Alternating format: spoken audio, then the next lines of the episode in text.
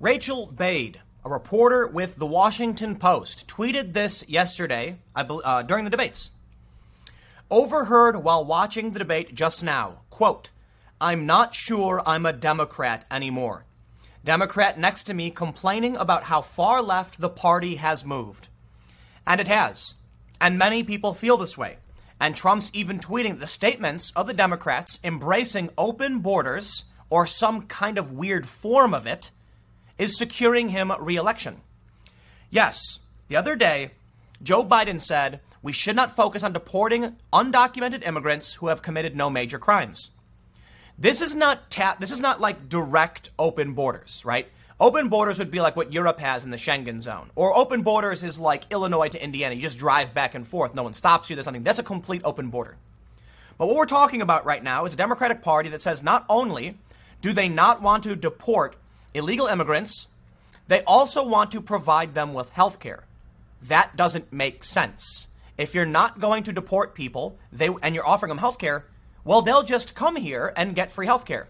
We already have a problem with trying to fund universal health care as it is. How can we then open up to the entire world to anybody who wants to come here? And naturally then, you will see people saying, quote, I'm not sure I'm a Democrat anymore. And we've got data to back this up. Now, I've shown you charts from, from a while back showing the Democrats have veered far left. Absolutely true. We have new data from a new group published in the New York Times. The first thing I want to do, however, is highlight the statement from Joe Biden undocumented immigrant without criminal record should not be focus of deportation. Before we get into all of the news, go to timcast.com slash donate if you want to support my work. There is a PayPal option, a crypto option, a physical address, but of course, the best thing you can do is like, comment, or share the video. Recently, it was I was told YouTube will not be sharing uh, my videos through the suggested feed anymore through suggestions, so I rely on you to share my content if you think it's worth listening to. It's also available as a podcast on all platforms around every day at 6:30. Let's get back to the story. In the Wall Street Journal, they highlight this specifically. The candidates are now answering the questions of what they would do with those seeking asylum in the U.S., a question that has taken on new urgency this week after a photo emerged of a Salvadoran father and his young daughter who drowned while trying to cross the southern border into the U.S. Kamala Harris says she would take executive action to furnish legal status and a path to citizenship for young immigrants who came to the country illegally as children. We get it, they're called dreamers. However, the focus should be on Joe Biden's statement, which, you know, they, they so I, I guess they already highlighted it, so they move on to everyone else. Asked whether an undocumented immigrant with no other criminal record should be deported, Joe Biden chose his words carefully. That person should not be the focus of deportation. So let me make one thing clear. He's not saying we shouldn't deport them. He's saying they shouldn't be the focus. So what? After we deport all the criminals, then we'll get to the undocumented immigrants? Listen, I've said it time and time again. I would love to help everybody. I would love to open up the borders to everybody. We can't. Okay? Resources are finite. Our education systems are strained. Our plumbing systems are strained. The infrastructure of New York City is strained. So, yes, we need a legal immigration process to make sure we don't destroy the infrastructure and communities of certain areas because communities are designed, uh, economies are designed, are built around the, the amount of people and the needs of the people. A massive influx of people unchecked could be devastating. Now let's talk about Medicare for all. Almost everybody supports it in some form or another. That's the ultimate goal, they say, though some disagree on how you get there. Think about this California has already offered up, um, I have some polls maybe we'll get to. Uh, they're going to be providing health care to illegal immigrants. How can you look? We can't afford universal health care in the United States for citizens. How would we expand that to include undocumented uh, uh, immigrants, illegal immigrants? What will end up happening is you'll have people in Mexico saying, eh, just hop the border. It's not a criminal offense to do so, and you get free health care. That is maximizing the, incentive, uh, the, the, incentives for people to come here illegally in the first place.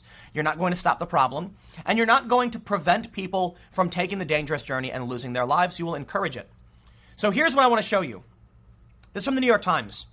And once again, another example of the Democrats going off the rails. Okay? I'm probably around here. So, so uh, for those that are listening on the podcast, we have two lines a blue line and a red line we can see that in the year 2000, there was a pretty big divide between Democrats and Republicans. Up till about 2008, they actually moved closer together, with the Democrats shifting to the right quite a bit. But something happened between 2008 to 2012 to 2016 that has sent the Democrats to the to so far left. It's absurd. The Republican Party, as of 2016, is slightly to the right of where they were in 2000. I don't think that's a good thing. I think we could go for a slight shift to the left. I'm someone who's center left, so I recognize that. But you know why I'm center left? Because in the United States, not talking about Europe and foreign countries, talking about American politics, the Democrats have gone off the deep end. I was probably a firm leftist back when Obama was getting elected, but today, where Obama is, is further to the right than where the Republicans. So, so, so let me try and let me try and reframe this, make it make it easier to understand. The gap between Democrats and Republicans in 2008 is smaller than the gap between Democrats in 2008 and Democrats in 2016. The swing is ridiculous. It's also really funny what the New York Times did. So let me show you what the New York Times did here. We can see this. Uh, this is a graph. We're seeing a left to right, and we have the furthest right is like Party for Freedom and the Swiss People's Party, and the furthest left is the left in Germany. They claim the median is around Social Democrats. This, however, is comparing the U.S. to a bunch of different foreign countries. I have no concern about con- the Conservative Party in Canada being somewhat to the left of the Republicans or the Conservative Party of Britain being in the center in between Republicans and Democrats. To me, it's irrelevant. We're talking about Americans, uh, the American cultural shift, not European cultural shift. What they're doing is comparing the Democrats to Europe and then saying the Republicans are far right. By that logic, Democrats in 2008 were far right. That's insane. But now you know exactly why they're claiming people like me, who are like Democrats were 10 years ago, are far right. It's, it's, it's insanity. It's, it's complete insanity. The Democrats have shifted, shifted so far to the left, they're now openly embracing open borders and health care for illegal immigrants. The next story we have is from Real Clear Politics. All Democrats at main debate agree illegal immigrants should get health care coverage. How? I mean it seriously. I'd love to give all of the goodies in the world to everybody. I'd love everyone to have health care. I do not agree with the statement healthcare is a human right because I feel like that's a nonsense statement meant to placate your tribe.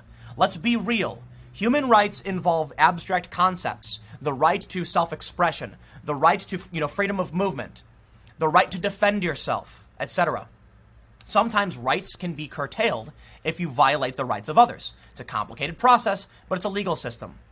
Healthcare is a service and resources provided by other people. You can't guarantee services and resources as a right. You would think food would come before healthcare, wouldn't it? Or water. Is water a human right? The answer is no. While I certainly don't believe anyone should have a right to restrict access to water for the most part, for some for a lot of reasons we have to do this because some people might do gross things in the water that hurt everybody. And there might be a finite amount of water for a small community, and we can't just let co- someone come in and take it. So it can't be a universal right. But the air, it's complicated, right? The air is something in which, which in, in which we breathe. So there's, it's, it's not black and white. How can we guarantee health care to people when someone has to invent the technology, produce the drugs, and provide the service? It's nonsense. However, I do believe that as a great civilization, a great society, we can do more to ensure healthcare to all because you can't have a civilization where people are walking around and just collapsing and getting sick. And, you know, the example they gave in the debate, which I, I do agree with, is uh, I think it might have been Kamala Harris said that you, you, your, your child is sick with a fever. And so you call 911, they say, bring them to the hospital. And you're sitting in the parking lot with your hand on their, fore- on their forehead. To me, the, the scenario I imagine is do we go in and have to pay a massive bill? Or are we going to be okay if we don't? That to me is, is terrifying. So I think there's a potential for like a base level of coverage plus private insurance. It's a really hard problem. I don't have the answers. I don't want to see people suffer, but it requires hospitals, it requires bedrooms, it requires tools, and you can't just give it away. But let's say for a moment we entertain the notion that as the United States we decide to jack up taxes and provide healthcare to everyone no matter what. Okay, that's an argument I've heard, and I'm told by everybody we can't pay for it. In fact, even Ocasio Cortez, citing an accounting error, said that would only, a $21 trillion accounting error would only account for like 60% of Medicare for all. How would we then add more illegal immigrants to that healthcare plan? You wouldn't be able to. It's not possible. It is delusion. This was a stage full of people. And yes, I will include Andrew Yang, of which I have supported, who raised their hand saying, illegal immigrants should get health care coverage. And they're talking about undocumented, uh, they're, they're talking about universal coverage. Bernie Sanders apparently has a quote where someone asked him if undocumented immigrants should get coverage, and he said, Last I checked, healthcare was a human right, and they were humans. Sure, but Bernie also said recently there are too many poor people and we can't have open borders. Let me make it clear. You've got people saying, uh, it was Sally Kohn, I believe, tweeted, anybody who's arguing that decriminalizing illegal immigration is open borders is, is lying to you. Is that a joke? Listen, I'm not talking about, there's a bunch of different ways, different ways to define an open border. What they're talking about is creating a permanent underclass, a servant class. It is, it is terrifying. Think about it. You're allowed to come here. Well, you're not allowed to come here, but we're not going to arrest you for it. We're going to hang the sword of Damocles abo- above your head. We're going to let you cross the border. We'll even give you health care if you do it. You won't be the focus of deportation, but we could still deport you. You are asking people to come here as second class citizens, like they're not real citizens, but there'll be an underclass of people in this country working in secret with the sword of Damocles above their head, because at any moment it could drop and they'll lose their lives. And who, who prospers? The wealthy industrialists and the privileged elites of big cities who are going to live off the backs of the less than minimum wage underclass who comes here in desperation. That doesn't sound progressive to me at all. But let's look at this. We got a poll here from Rasmussen. This is from June 18th. Voters give a thumbs down to California's new health care initiative for illegal immigrants. They say California is set to become the first state to give full health care benefits to young, low income immigrants living in the United States illegally. But a majority of the U.S. don't support a similar initiative in their own state. They say 31% favor it, 55% opposed, and 13 are not sure. So who are the Democrats pandering to? Not to Americans. And you know what? Donald Trump has taken notice. Donald, uh, here's from Fox News. Democrats' health care stance for illegal immigrants will help me win re-election. He's not wrong. Trump tweeted, all Democrats just raised their hands for giving millions of illegal aliens unlimited health care. How about taking care of American citizens first? That's the end of that race. My, I, I, I'm in a weird position. Look at this chart from the New York Times. Yeah, the Democrats have just veered off and they're, and they're talking nonsense. The math doesn't add up. Trump's right. We have a homeless crisis in Los Angeles. Are we going to, and, and they're giving health care to illegal immigrants? Listen, man, I don't discriminate based on where you come from, okay? I'm, I'm more than happy to break bread and have a drink with anyone from any, any, any, anyone from any country, even if they came here illegally. But I'll tell you this we have finite resources. We are particularly a wealthy nation, but you are asking middle class Americans to pay more taxes so that healthcare will go to people who are not citizens of this country. That is not a social contract. That is social extraction. That is the extraction of the nation. It was, I, I believe, Dylan Ratigan who, who said that the country was being extracted, and I think he was referring to outsourcing. All of these jobs are being shifted overseas, and that's sending American, uh, you know, portions of the American co- uh, uh economy to low, low wage workers in foreign countries, shifting our money away. You have foreign countries investing in American property, buying up more property than even the citizens. This kind of thing, it, it happens. But, the, but regardless of those arguments, let's put it this way. If 10 people come together and say, we're all going to pitch in 10 bucks for pizza, and then, and then those same 10 people agree, we're also going to give pizza to anybody who just shows up and walks through the door. Do you think you will get your, your money's worth of pizza? You might as well give the pizza away. I mean, some people might be okay with that, 100%. But some of those 10 people are going to be hungry and wanted pizza, and they pitched in so they would all get pizza. But then you decide anybody can have it. So actually, look at it this way. Let's, let's, let's say you're, you're on a street corner and 10 people order pizzas on the table, and you're eating pizza, and then, you know, five of the people are like, we're going to vote to allow anybody who walks up to have pizza. And you're like, hey, wait, I paid for this, right? It's for us. Or how about you've got friends who don't have any pizza and you're like, I think we should give my roommate food before we give the strangers outside food, right? I think I'm beating a dead horse by talking about the story, so let's move on. Interestingly, Michael Moore then says, The old Dem Party is hopefully dead. For the f- uh, first time in my life, I've watched Democrats fight to be more progressive. I believe that Democrats are too obsessed in dealing with uh, emotional reactions and virtue signaling. They're speaking in Spanish, which for the most part is fine. I, I know a lot of people were outraged. I take much less of an issue with that um, than, than, than probably the outraged Twitter. It's silly. I get it. They're pandering. That's my criticism of it. I actually have respect for those who would try to speak Spanish in the debate. It, again, there are a lot of people in this country who speak Spanish, and, and, and more power to you. But the, the, the, issue I take with it is the, the pandering, the obvious pandering. Okay, we get it, we get what you're doing. But here's the thing they're talking about the immigrant children. Who blocked the humanitarian aid package? It wasn't the Republicans, okay? The $4.5 billion that was supposed to go to border funding, it wasn't Republicans blocking it, it was them asking for it. It was the Democrats. And now we have this story House passes border funding bill after Pelosi reversal outrages progressives. This has been a ridiculously absurd political debate. Trump says there's a problem at the border. Everybody calls him a liar. The media says it's manufactured. CNN says it's manufactured. All of a sudden, people actually start paying attention and it becomes impossible to ignore. No, it wasn't manufactured. The Democrats obstruct but finally cave in. Then we get AOC, the far left Democrats, obstructing.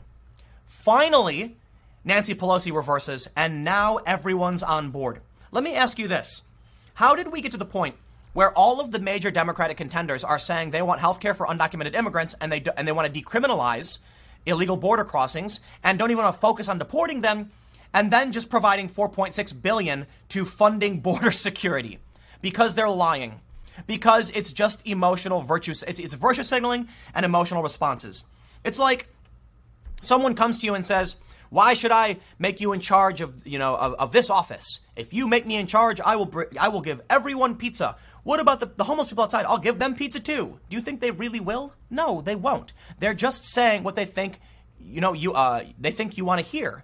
So they can get elected. Because their plans literally make no sense. You know what, man? Here's my problem. I, like many other people, are politically homeless. Because I would, I would, I would put myself probably, um, for those listening on the podcast, to the left of Democrats in 2008, young upstart leftist. But now I'm further to the right of the Democratic Party than the Democratic Party was to Republicans. It's a point I've made time and time again. That when I look to my right, I see Republicans who aren't that far away. And when I look to my left, the Democrats are just driving off the cliff as far left as they can go. And that's why it's really funny to see this. The first comment I highlighted while watching the, the debate, I'm not sure I'm a Democrat anymore, is the quote. And what's really funny, someone responded, that person was never a Democrat. And someone said, denial worked for Hillary. I'm sure it will work this time too. Yep. The truth is, Americans are absolutely concerned about illegal immigration. It is one of the most pressing problems, uh, according to several polls. I've got a few polls pulled up, so let's, uh, I don't know which order I have them in. So this story shows uh, Americans see Ill- illegal immigration, the border wall, and political compromise. So Democrats absolutely uh, think Im- illegal immigration is not a problem. Republicans absolutely do. But as we've seen, Democrats have sh- shifted very far to the left.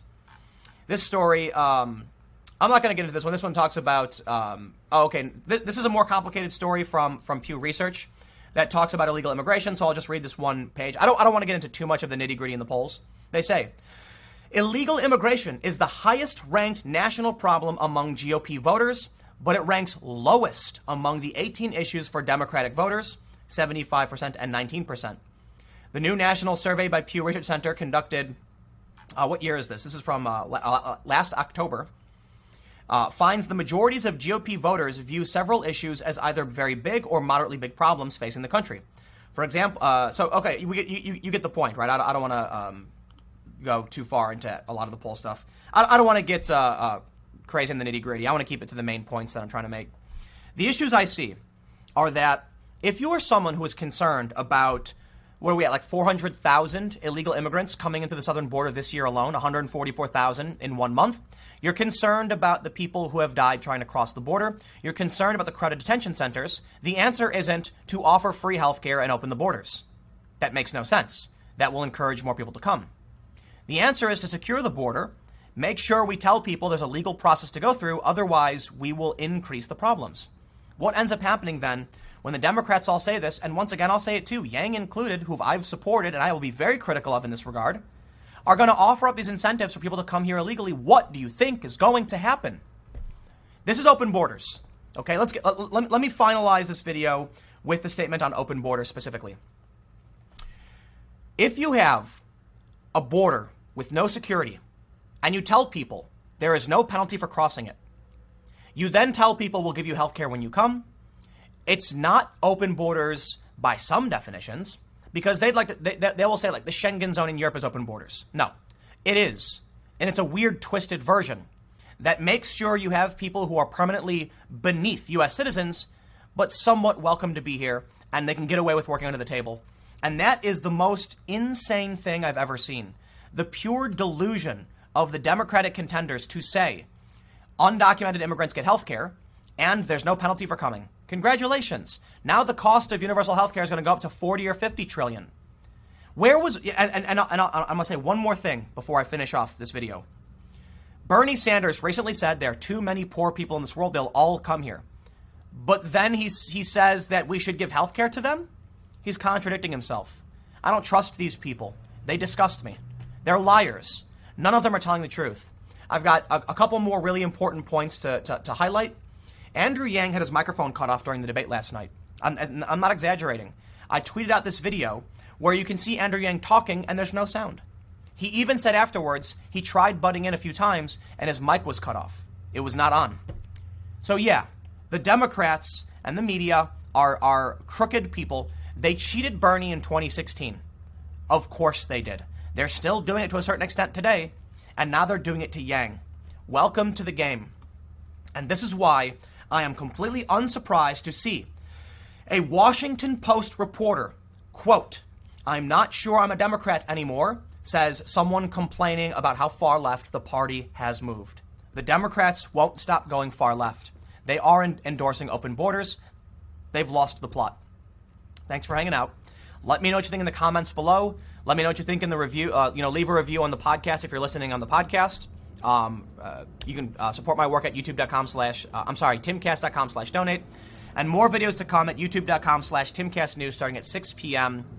I'm frustrated by the Democratic debates. I mean, the first night was was weird, boring. Uh, I'm really impressed with Tulsi Gabbard, though. I'll, I'll end by saying this: the two candidates that I've openly supported, Yang and Gabbard, I do think they hold policy positions in terms of the United States that I disagree with. Look, you're not gonna, you're never gonna agree with a politician 100 percent. Andrew Yang, to me, has the most comprehensive domestic policy platform. He comes off as a reluctant politician, and to his own uh, uh, to to his own detriment. He wasn't aggressive, pushy in the debates last night, though he did try to butt in. His mic was off. That's insane. Tulsi Gabbard went on Tucker Carlson the other night talking about the problem of the wars, bringing our troops out of the Middle East and preventing war with Iran. And she is one of the only people addressing the real foreign policy position.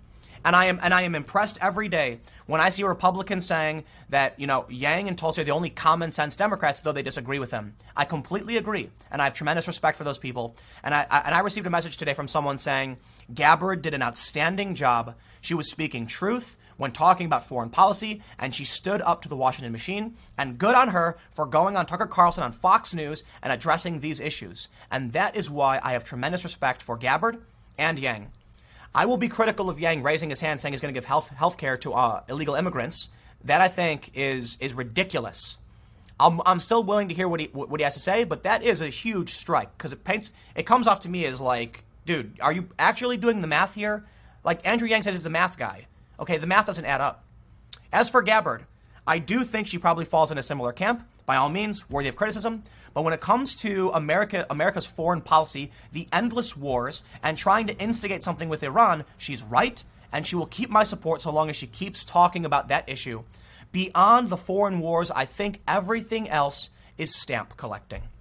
I'm being facetious, but what I mean is we can debate all the domestic policy all day and night. We can argue about the right way to ensure health care. But how about the first thing we do is bring back our warships, stop, stop flying drones and bombing foreign countries and supplying weapons to foreign civil wars and, and shore up our national defense and not be isolationist, do trade, have agreements, but stop being this overly aggressive warmongering country. And that's why I really like Tulsi Gabbard. The Democrats as a whole, though, are freaking me out. And I'm at a point now where, you know, look, I don't think they're going to let Tulsi. Tulsi is not going to be the nominee. They're, they're not going to let it happen. And neither will Yang. They cut his mic off, for, for heaven's sake. I mean, this is ridiculous. But I, what I w- was really hoping was that Tulsi Gabbard would get on the debate stage and say exactly what she said, and I clap when I hear it. I'm, I, that, that is my, that is, those are my politics. When she talks about ending war and, and, and refocusing all of this money towards U.S. infrastructure and resources, I'm like, hey, great, that's good for everybody. Yang has great domestic policy ideas, and he didn't, get, he didn't even get to talk about it. Other than that, though, I think the Democrats are, are virtue signaling and they're going nuts. And the data shows it. The data shows it plain as day over and over again. The Democrats have shot to the far left so quickly. The Republicans are kind of, they're not that far right of where they were 16 years ago, 20 years ago. Not, not at all. And, and, and, and it's, it's completely ridiculous. The Democrats are going off the deep end. This quote, I'll end finally with this. I'm not sure I'm a Democrat anymore. You know what? I don't disagree. Although I never really consider myself to be like a Democrat. I find my politics mostly aligned with like urban liberals. We'll see what happens though. Just because the Democrats have said crazy nonsense doesn't mean I'm, I'm going to be a fan of Trump. But I got to say, as I've explained time and time again, take an average American and give them two choices. Someone who says undocumented immigrants can just come here freely with no penalty and we'll give them health care, and someone who says maybe we should take care of Americans first. I'll tell you who they're going to vote for every day of the week Donald Trump. Stick around. I'll see you at the next segment. Last year, we heard the story of a couple that wanted to prove that the world was kind, that humans are kind, and unfortunately, they were killed by some very bad people in Tajikistan.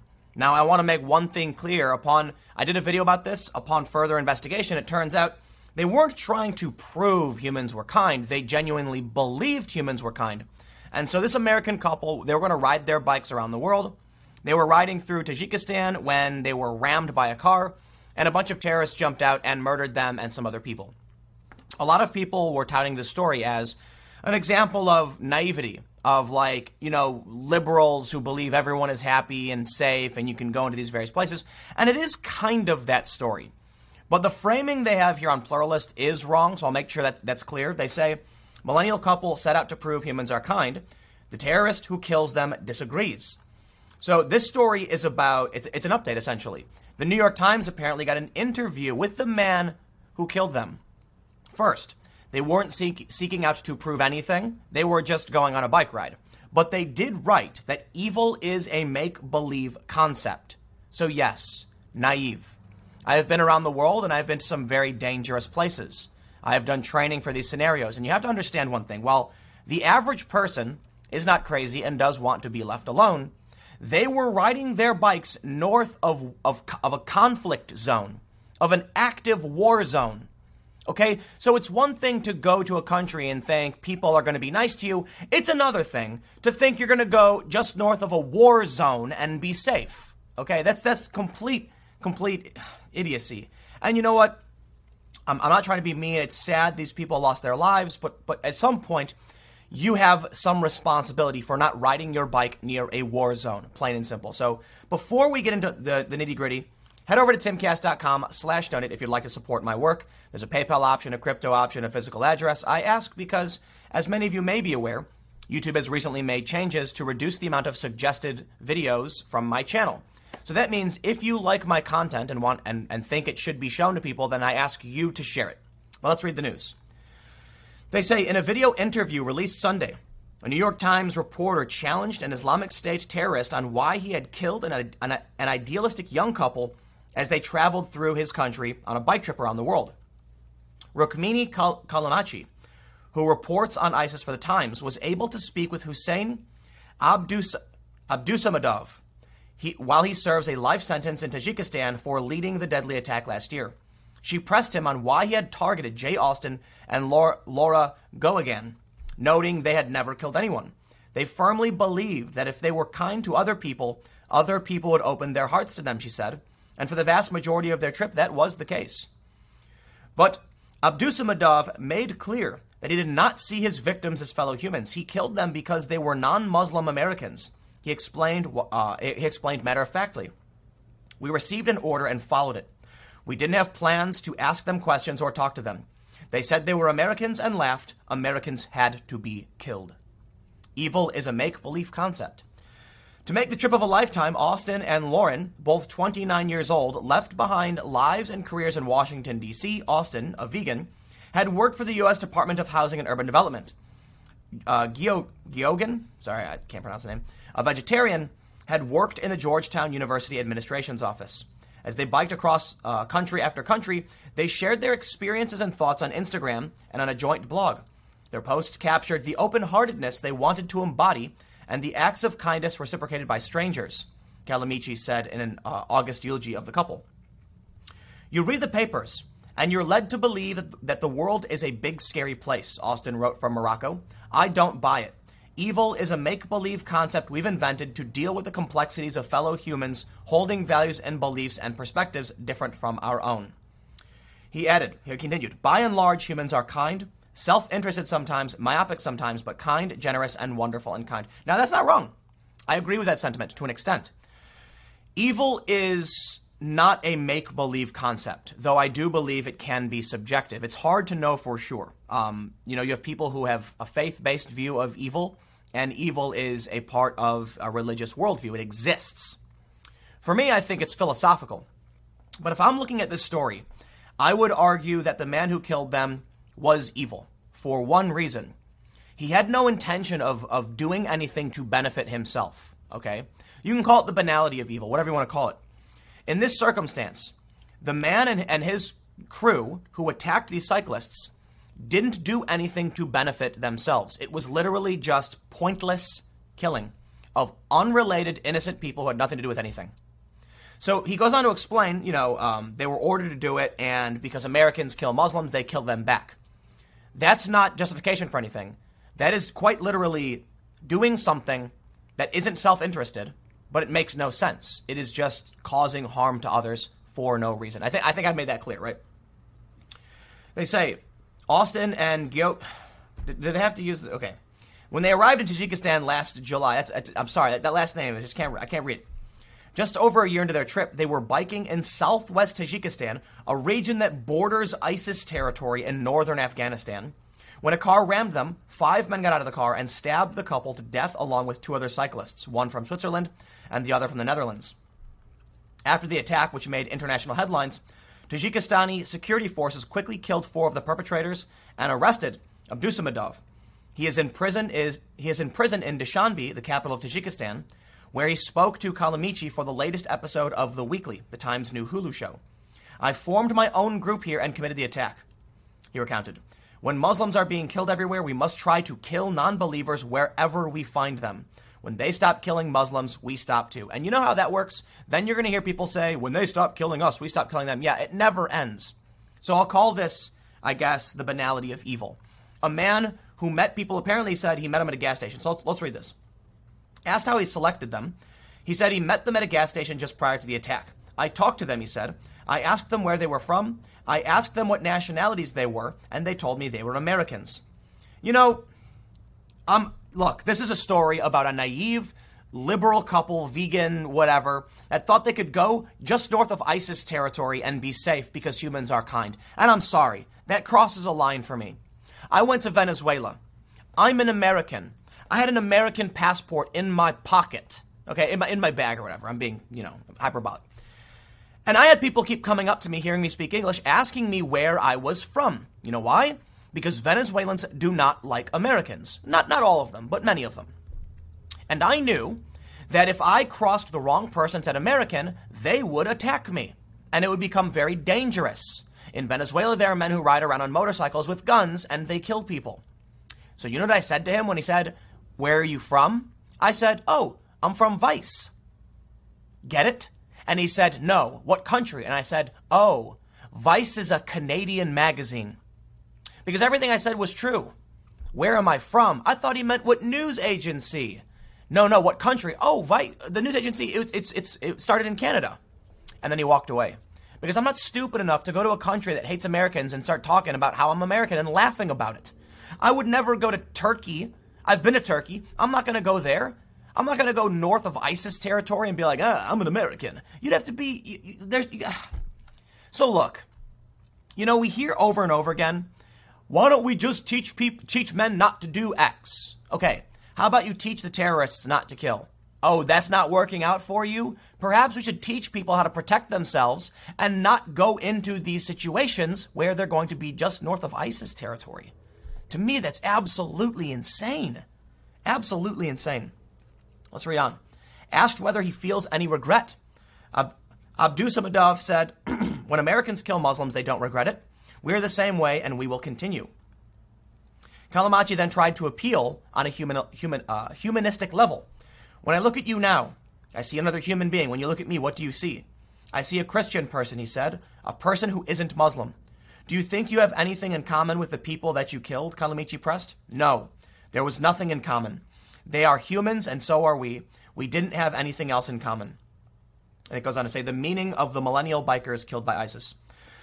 Before their adventure ended in tragedy, the travels, their travels often bore out their idealistic worldview. Their blog posts documented numerous acts of human kindness, including a man giving them ice water on a sweltering day in Botswana, and a couple in Morocco offering them a room for the night and sending them off with a loaf of homemade bread.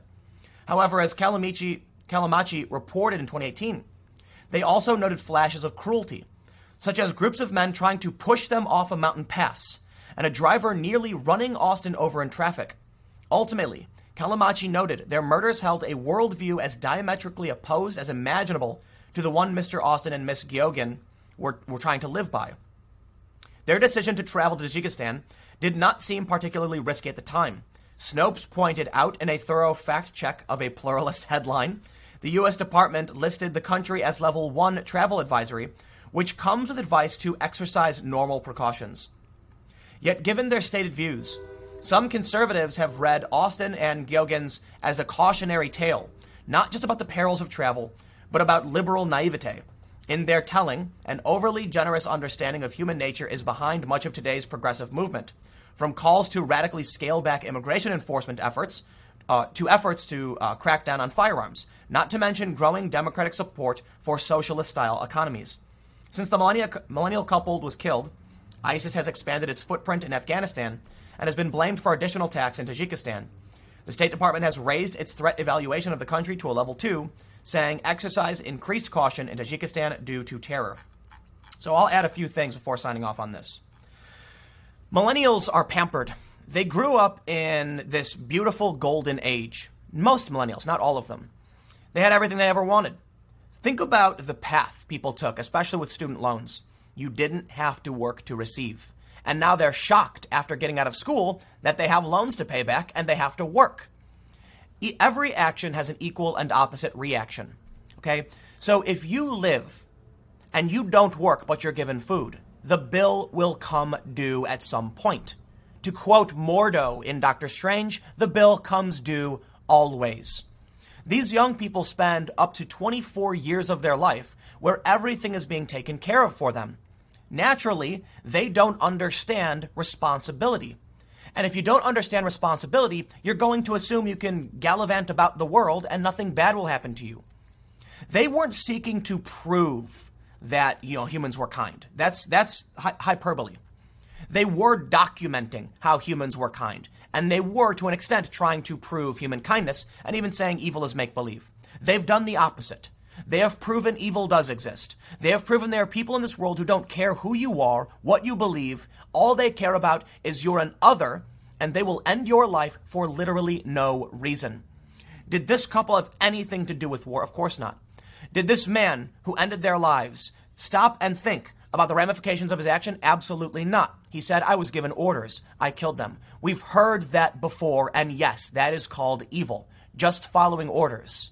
And here we have a young, idealistic couple thinking they can just, you know, travel and nothing bad will happen. I'm sorry. You know, I was preparing a trip from New York to LA, and I was, I was going to be by myself. So I looked into self defense. Because even though I understand that most of my fellow Americans are good people, I recognize that sometimes people do bad things. You just don't know. And that's why people believe in the right to self defense because you don't want to be in a situation where someone can just end your life in this way. I think, you know, I, I wonder what would have happened. They were rammed, okay, by a car. So I, I'm assuming it's a horrifying story. They were on the ground and injured. But what if they did have some, some kind of self defense? Could they have survived if they were armed? The answer is likely yes. The men the, they were they were they were killed by knife by knives. Imagine if they got hit the guys ran out with you know with knives and then and they stood up and pointed a gun. I'm not a gun person. I don't own one. I'm just bringing up a point about self-defense and the disproportionate amount of power in certain circumstances, circum- in these kinds of circumstances. And when you see stories like this, it's not, you know, I don't need to question why someone would want to own a weapon, especially a woman. You think about all of these stories, and this is what really blows my mind. The people who are for, you know, gun control and, you know, um, harsh litigation against, like, you know, stopping a criminal, they live in big cities you look at London. There's a there's an old man. Some guys broke into his house, so he stabbed him with like a knife or something, or it might have been a screwdriver, and they, he, he got arrested for it. We this is a joke we hear time and time again. Like it's it, I can't remember which movie it was, but a guy like broke into his house, cut himself, and then sued the homeowner. These kinds of things exist. It's big cities with police departments that want to take away people's right to self defense. But the people who live in the middle of nowhere understand that sometimes crazy people do crazy things. And you'd think living in a big city, you'd recognize that too, especially Chicago, where you have a lot of crazy people doing a lot of crazy things, and a lot of them have illegal guns. So, you know, I'm, I'm not trying to turn this into a 2A video or anything like that because I'm, I'm pretty centrist on, on the whole gun issue anyway. But I bring this up because you take this millennial mentality.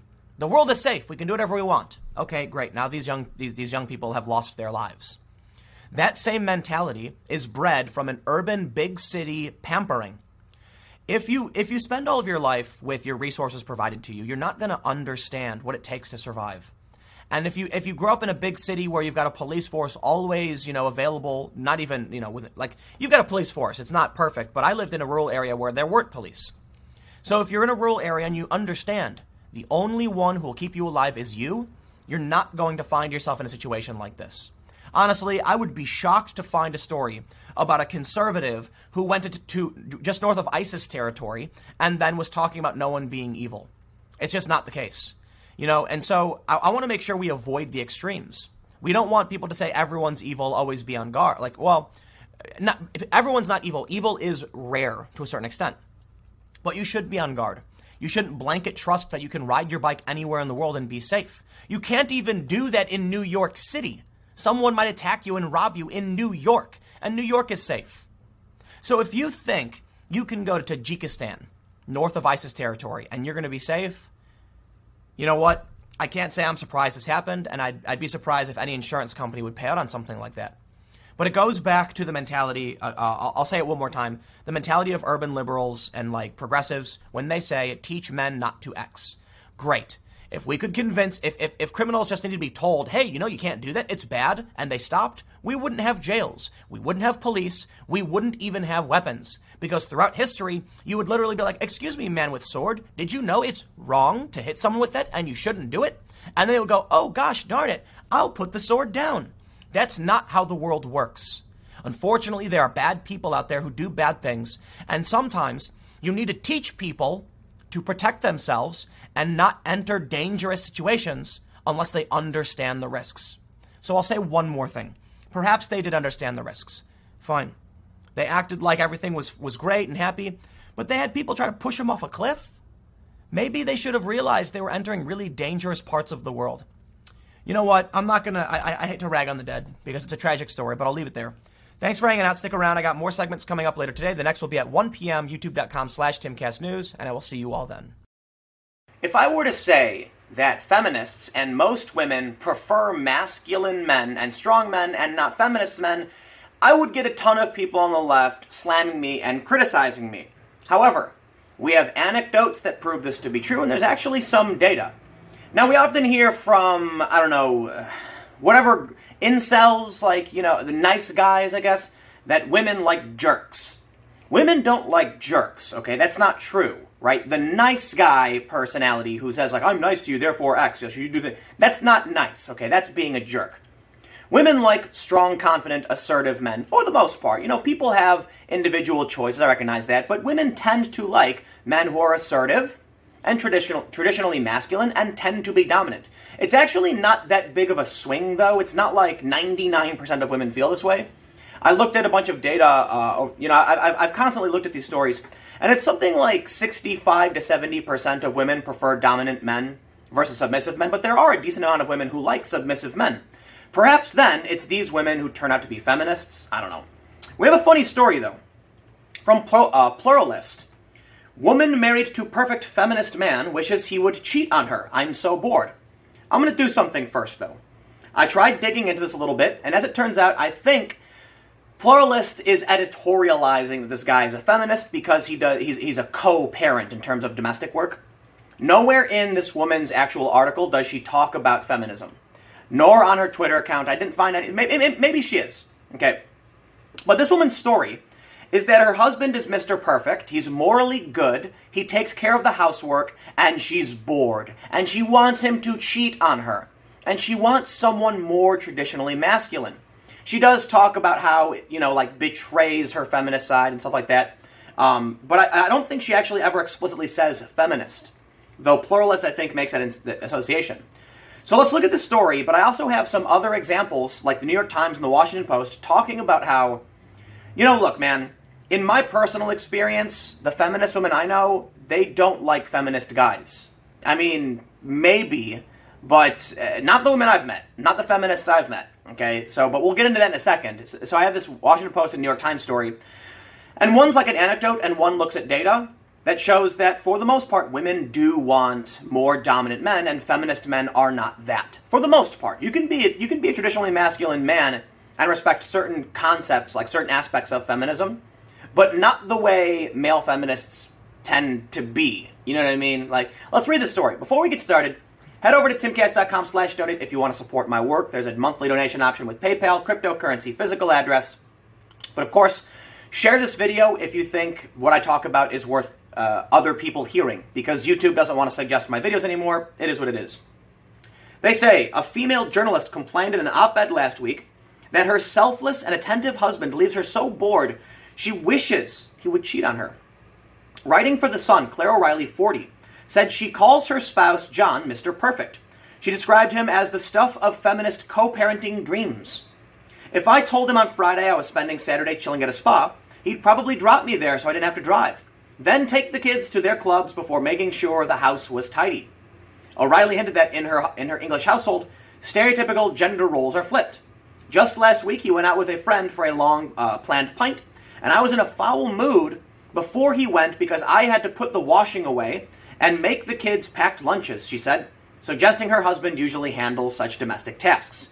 Kind of. You're being a little hyperbolic here, uh, Mr. Pluralist, but um, we get the point. What this really is about, I think it's fair to say, remove the assumptions about feminism. We have a woman who has split gender roles, and that's fine. I'm, I'm not someone who's super hardcore into traditionalism, right? So I, if a guy wants to do the dishes, I really don't care. And I actually think it's really important that men, that fathers do uh, some of this work and set a good example for their kids. So this doesn't necessarily, in my opinion, you know, make it overtly feminist. But what we are seeing is a woman who is upset that she's doing, you know, flip gender role stuff and how she's bored by it. But let's read on, and then we'll and then we'll go on to the, the actual, you know, uh, other anecdotes. They, uh, she says John's ridiculous moral compass has come to be a bone of contention. Don't get me wrong, I love him, and this year we celebrated 17 years together, 13 married. But I'd wish he'd lie, cheat, defame, or slander just once, so that I could feel better about my own less than perfect character. Simply put, I'm bored of being married to a paragon of virtue. Interesting, huh? To explain why her marriage has nonetheless lasted, she turned to a study published in the Journal of Personality and Social Psychology in August. And, and this says that when one part, partner is consci- conscientious, the coupling can actually work better if the other is less so. But they say, is Claire O'Reilly surfacing a broader issue, uh, issue about who women are drawn to? They say that other research has confirmed anecdotal reports that women tend to be less attracted to respectful men than to bad boys. But let me let me clarify this. It's not so simple as to say like respectful. Respectful, in my opinion, is submissive. It's agreeable. And that's, I, I think, is a better way to describe it. Look, you can be respectful to someone and be negative. In fact, I think if you lie to placate someone, you are not respecting them.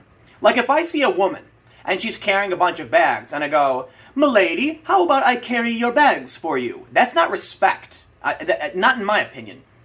The way I see it is, hey, you're an adult human, carry your own bags. I don't, I, I respect your strength. You do it.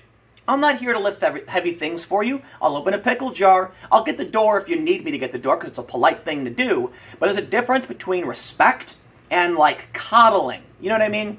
If you're going to make the assumption that someone is weak and needs your help, that's not necessarily a sign of respect. So we can say it's it's it's it's not so much that you're a bad boy by being like carry your own bags. It's just like regular people. You know, I, have got I've, I've talked to some like guy friends that are like nice guys that I've known in the past, and they have this mentality about how to treat women. I'm like, dude, why do you act like women and men are like to be treated as two different species? Look, I get it, men and women are different, of course, but I know nice guys who are like, when they're hanging out with dudes, they have no problem getting drunk and making jokes. When they hang out with women, they're like, "Milady, you're such a beautiful prize," and I'm like, don't. That's that's just weird. That's just like, you know, I'll, I'll talk to a woman the exact same way I talk to a guy, for the most part, while recognizing dude can likely open a pickle jar. You know what I mean? I'm not saying women can't open pickle jars. I'm, make, I'm, I'm joking. God, I'm going to get all these people yelling at me, I can open a pickle jar. Oh, yeah, yeah, yeah. Okay. Let's move on from this story. Um, I want to highlight this real quick. Uh, I looked up this woman's name. It's not a feminist article. You know, I, I, I get it. Um, it's, it's clickbaity to call it feminist. But um, the reason why I'm framing the story in a certain way is because I want to I want to talk about the bigger issue beyond this one article. So I want to make sure that's clear because I, I, I, do intend to title this about like feminist women versus male feminists and like what they what they want. This story is an anecdote that plays into it. She never said feminists, but I'm assuming she, she likely is. I, I'm just trying to make sure that's clarified. So the reason I bring this up is that Pluralist does link to the story from the Washington Post that says, I'm a feminist who's attracted to manly men. I'm not going to read through this whole thing, but she just talks about how, um, you know, she's dated a bunch of different guys. She's a feminist writer, and she understands. Okay, okay, okay, hold on. Check this out. Feminist writer. And she said, on a date with a guy, he put his hand firmly on her butt, pretending to usher her through a crowd. He didn't ask, before reaching over to rub her shoulders, as though he had a right to touch my body. And then she talks about how she liked it. That's the point of that I want to make in this video. As a feminist writer, I understand that these behaviors denote male entitlement and indicate that he might not respect women. No, and yet I was turned on. I have always been attracted to. Uh, she goes on to say that she. I'm, I'm not going to play this out of context game. She goes on to talk about how she is attracted to dominant men. In my experience, I have found this to be true. In fact, the I've I've uh, I would I would say the only legitimate relationships I've ever had have been either like moderate left to like full on feminist women. And, and this is what I try to explain with all my videos like, dude, my friends are all left. They're not far left. I do have some friends who are far left, but that's kind of like created a really bad rift because they're going off the rails. Most of my friends are like default left right? They're just like urban Democrats. They, they have pretty urban Democrat opinions. They don't really know a whole lot about news, nor, nor do they care. They're very passive. And then I have some friends that are very left, that are for gun control and all these things, and we have these conversations, but they're good people. They're my friends. And they're, they're not all, you know, so dumb that they can't have their minds changed. They just fall into that spectrum, and, I'm, and that's cool. They're not regressive. I, I, actually, I'll say that some of my friends have become, like, overtly regressive, and that freaked me out. And that's really sad. I had one friend who has gone, gone so far left, pro like trans rights activist, she's advocating conversion therapy, like that. You know, uh, somebody who is who, who has a male body should date someone with a male body. They just need to get used to it. And I'm like, whoa, wait, hold on, full stop. Anyway, I digress. The point I'm trying to make: I have been with women who, uh, like, I've I've had like flings and relationships with women who are full on like radical feminists, like intersectional, talking about all these things about guys uh, and, and the patriarchy. And I'll tell you what, I have nothing but respect for my fellow man. If, if you you know you earn it, you earn respect. And I'll sit down and talk with them and straight and, and say straight up, yeah, you're wrong, and here's why. And guess what? In these circumstances, these are women I've like dated who have like so. So the point I'm trying to make is, I know that's anecdotal, but when I see stories like this, a feminist writer flat out saying she liked that a dude just grabbed her uh, on the butt. Okay, what do you think that's that message sends? Look, I don't think you should touch women, right? It's, it's we're in such a precarious era today, where you've got feminists writing about how they like it, but if you do, you will likely get arrested. Um, well, not necessarily. Like if you're on a date with a woman and you make that move, I believe in most circumstances the move would work. It depends. You, you really got to understand cues, but I think also that some women will tell you not to do it. But here's the point I'm trying to make. First of all, don't. Just don't do it. If you're on a date with a woman, just do not touch her. All right? And this is what's really bad for millennials. The Me Too era is insane. For me, yeah, I, I you'll, you'll see a photo with, of me with like any woman, and it's like there's a nice gap in between us. I'm not playing any games. That no way. Because look at Aziz Ansari. Aziz Ansari, what did he do? He had a bad date, and then all of a sudden they have this viral article accusing him of all the all these all his wrongdoing. It's like, what? The dude had a bad date. He was trying to hook up with some chick. He was doing less than what this guy did, and she writes about how she liked it.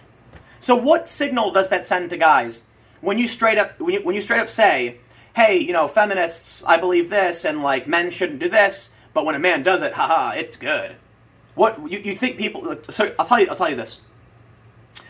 Uh, Mad Magazine has a famous, a long-running segment called "A Mad Look At," and it's a series of comics about some topic. One of them, uh, a long time ago, was called A Mad Look at Public Displays of Affection, or, or something like that, like PDA.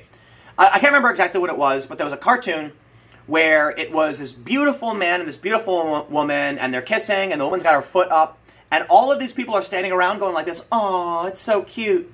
The next panel was a fat guy and a fat woman kissing, and the woman had her leg up, and people were angry, like, Rrr. And I think they make a good point a lot of people will say that the, the line between creepy and charming is how attractive the guy is.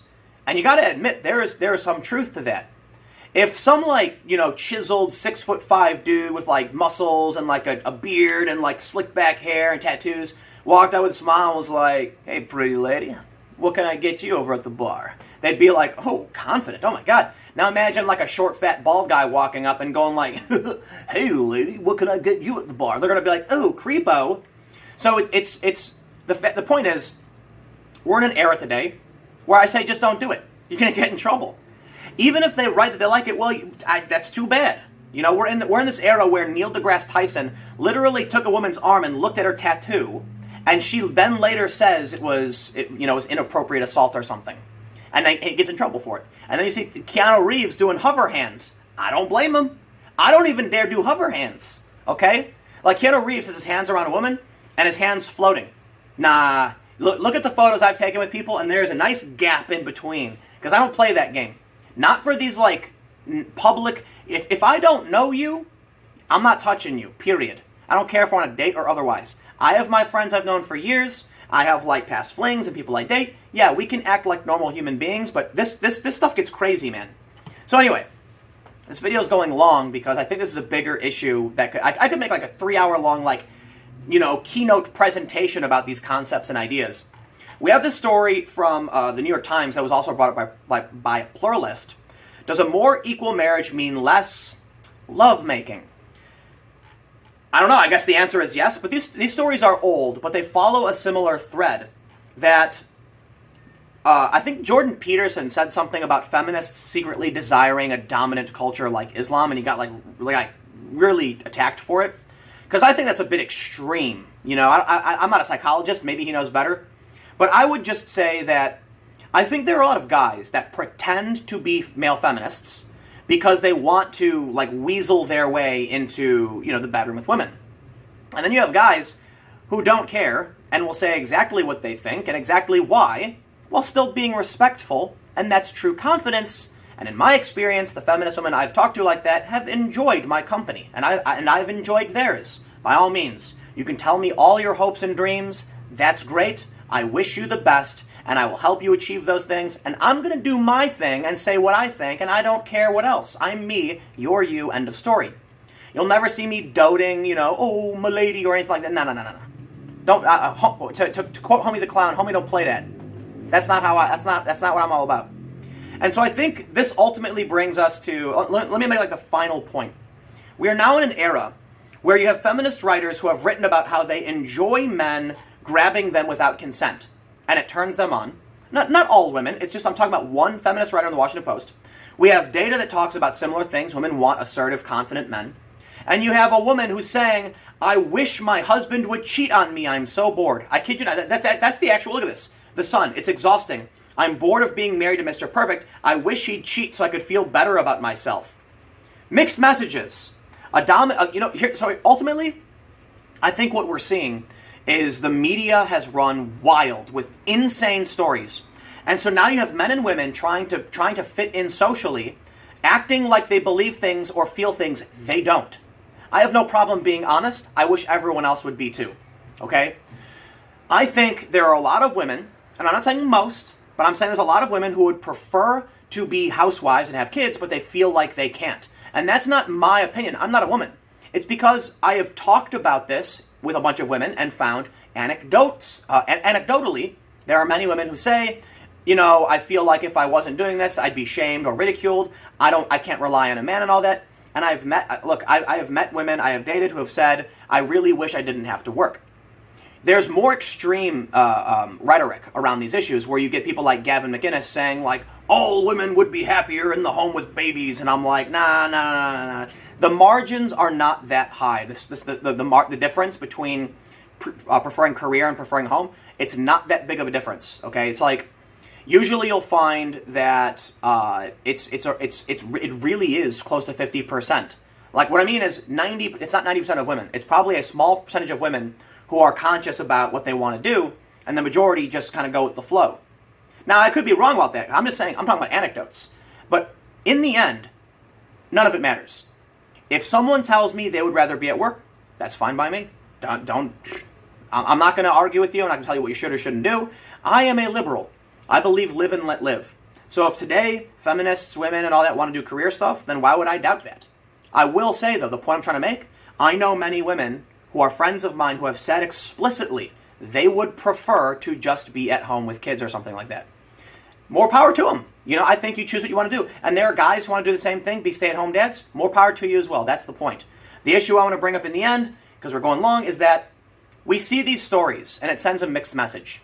So, I don't know. I'll leave it there and just let you comment and let me know what you think. I don't think, uh, I don't think, I, will say, I'll say this. I think a lot of what people do in their lives is based on social acceptance. Right? If you wanted to be someone who raises a family, if you want to be a husband or a wife, you need to do things that are socially acceptable to be accepted by a potential mate. That means you will likely get a career if you have to, and you'll be actively pursuing that. But there are a lot of people who say, at what point do you stop to have a family? I don't know. Complicated issue, but I'll leave it there. Thanks for hanging out. Stick around. Next segment will be coming up at 4 p.m. on the main channel, youtube.com slash timcast. In the podcast, it's, it's, it's in the beginning. So um, podcast is available on all pod- podcast platforms every day around 6.30. Thanks for hanging out, and I will see you all in the next segment. There's been an ongoing battle between anti fascists and right wing individuals who were set to hold a free speech rally when the Antifa activists started putting up posters around DC and they were doxing certain individuals. I believe Tucker Carlson and Stephen Miller had their, uh, I did, I, I saw the posters, their addresses on them, and I'm told that this Antifa account, All Out DC or All Out District, tweeted out an image that had Tucker Carlson's address. This apparently got taken down, and then following a campaign by Jack Posobiec Apparently, a bunch of these Antifa accounts have been deleted. So we have a big update here. Ford Fischer tweets It appears Jack Posobiec has managed to turn Twitter against DC Antifa. Antifa just sent out a press release stating that not one but five of their and their friends' Twitter accounts, including All Out District, were removed after a reporting campaign by Jack. And so we have these three images where they're playing silly games, claiming that, oh, you know, we didn't put the posters up, but we appreciate who did. The posters say All Out DC on them. Your Twitter account is All Out District. Well, apparently there's been a bunch of accounts that have, have gotten banned. So let's let's see what Antifa has to say. Before we get started, head over to timcast.com slash donate if you'd like to support my work. There's a PayPal option, a crypto option, a physical address, but of course, if you think I deserve it, I request you share the video because YouTube is removing suggestion su- suggested uh, feeds from my and other channels. So I could use your assistance, but by all means, feel free not to do anything. In their press release from All Out DC at riseup.net, they say for immediate release, Twitter bans All Out DC mobilization Twitter account slash alt right trolls get anti racist Twitter accounts banned. They say on June 24th, the Twitter account of All Out District was suspended from Twitter for apparent rules violations. I can confirm that the posters put up that read "All Out DC" did have did did uh, they did dox uh, Tucker Carlson and Stephen Miller. Whether or not they tweeted them, I'm not entirely sure. They did tweet some images where you couldn't make out that the address was on it, but I've seen the posters. The address was on it. So that's doxing. That's against the rules. They say this suspension was due to alt right leader Jack Posobiec mass false report campaign against All Out District and four other leftist social media accounts. All the accounts were suspended due to the sheer amount of reports and not due to the validity of Mr. Posobiec's allegations. After pressure from far right trolls connected to pro Trump circles, Twitter suspended six accounts run by anti fascists and pro migrant groups. These accounts included Shut It Down DC, Baltimore anti fascists, 202 Antifa, uh, Antifa fa- anti-fascists, Block the Wall, and NarcoAnon. These accounts have been critical in promoting demonstrations against Trump's attack on migrants and asylum seekers at the border, as well as mobilizing for anti-fascist and anti-racist mobilizations across the East Coast, such as against Unite the Right, and you know the rest. Jack Posobiec, prior to the deletion of All Out uh, DC, tweeted a dozen times in several hour periods, asking his Twitter followers to essentially mass report them. He said, uh, and then they have a link to a bunch of the tweets, and you can see it's not just him. There's also Tara LaRosa. They say uh, Posobiec alleges that All Out District posted the home addresses of alt-right pundit Tucker Carlson and Donald Trump's right-hand man Stephen Miller. They say that, uh, that they have never posted the personal information of either of these men on the internet. We tweeted pictures of fantastic posters that were found around DC, but none of these pictures contained any addresses. Completely false. I've seen them can confirm I have seen them. I can't share those photos because it's someone's private address. But yes, the address was absolutely on there. We make it a priority to abide by Twitter policy and guidelines. Overt lies. In DC, you can see them. The addresses are on the posters. We are not saying that we disagree with doxing fascists. We are simply stating we bear no responsibility for the exceptionally made posters that have popped up around DC spreading the word about their invasion. Now, here's the thing the posters say all uh, all out DC on them. So somebody just happened to use your name just before your Twitter account came into existence, and then you tweeted the pictures. They say we tweeted pictures of fantastic posters. Yep, some of those posters did have addresses on them. Posobiec has also uh, they go on to say that he's also been connected with both the, uh, the alt right, which is just it's it's it's silly nonsense. And yes, there's a lot to criticize Posobiec for for past tweets. However, I haven't been able to confirm the past tweets from Posobiec with what they accuse him of. I've seen screenshots, but look, I've had people fabricate fake screenshots from me, so I got to take that with a grain of salt. They talk about echoes, and look, I'll, I'll say this, man. You're you are free to criticize Posobiec. I'm not here to defend the guy. He can stand on his own two feet. But the point is, I've seen the posters. They are lying about not doxing uh, Tucker, uh, Tucker Carlson and Stephen Miller. Stephen Miller. So I'm not going to trust anything they say. They go on to then uh, smear Posobiec more. I, I really don't care what they have to say against him. If they broke the rules, they broke the rules, and Twitter took action against them. They go on to say that they're a collective of longtime activists, anti fascists, etc., and they're trying to end white supremacy. Fine. I have this tweet here from Jack Posobiec himself. This is from June 23rd. Antifa DC has also doxxed U.S. government official Stephen Miller and posted his address up around the city. In this picture, this air, this this is uh, you can see the bottom left is uh, blacked out with red. That is where his address is. I have confirmed this. The address was there. Jack, uh, when he posted his, when he posted his version of the poster, he redacted that information. Otherwise, he too would be uh, would be uh, doxing. We then have uh, Jack Posobiec tweeting. Antifa is a domestic terrorist organization of smelly losers who slither, slither out of their parents' basements to attack the families of American patriots, veterans, and Christians.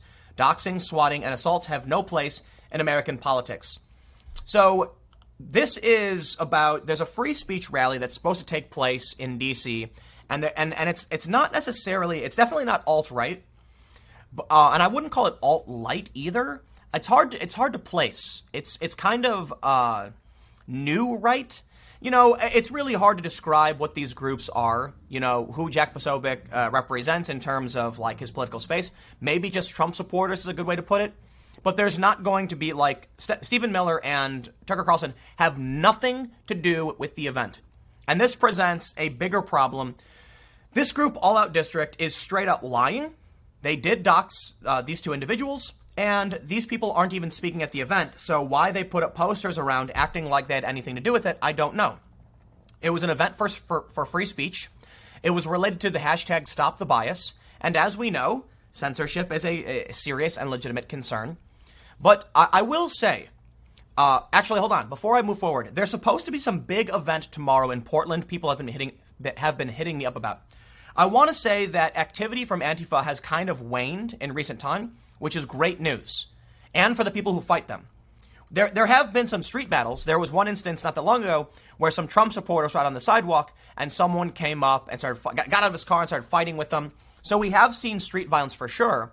But the the it seems like we're on the back end of the bell curve of this like Antifa versus Trump supporter groups, at least for now. I think in the fall we, we, may see more things light up. And my understanding is that tomorrow there's going to be another one of these Portland Patriot Prayer Proud Boys events. I'm not entirely sure what's supposed to happen, but you know, Antifa is going to show up as per as per usual, and Portland tends to be a hotbed of this activity. But for whatever reason, maybe it's because there's not really a lot of Trump rallies. Maybe it's because Antifa is losing its appeal to young, like I don't, I don't know, you know, extreme individuals. We haven't seen a whole lot of activity.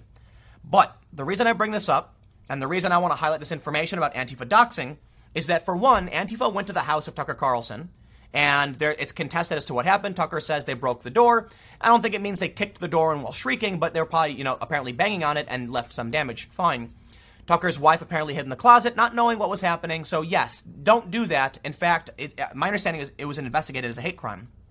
But the reason I bring this up outside of that, election season is here. The debates are here. We're going to get to a point in the next year where Trump starts holding more rallies and the last time Trump ran, I've been to, I, I was at dozens of his campaign stops, his rallies, and violence was alarming. I was in San Jose. I filmed a man getting whacked in that, just minding his was walking down the street, and they whacked him in the head. I believe that Antifa will only be emboldened by the, the, the years following Trump's campaign, where more Antifa came out and got more violent. And so I'm concerned that even though I can say it seems like there's kind of a waning, we're still seeing Antifa action. And it's very likely that I think we're going to see it, it's going to get really, really bad outside of these these uh, these Trump rallies. I can't speak for the Patriot Prayer stuff. Like that stuff tends to happen all the time.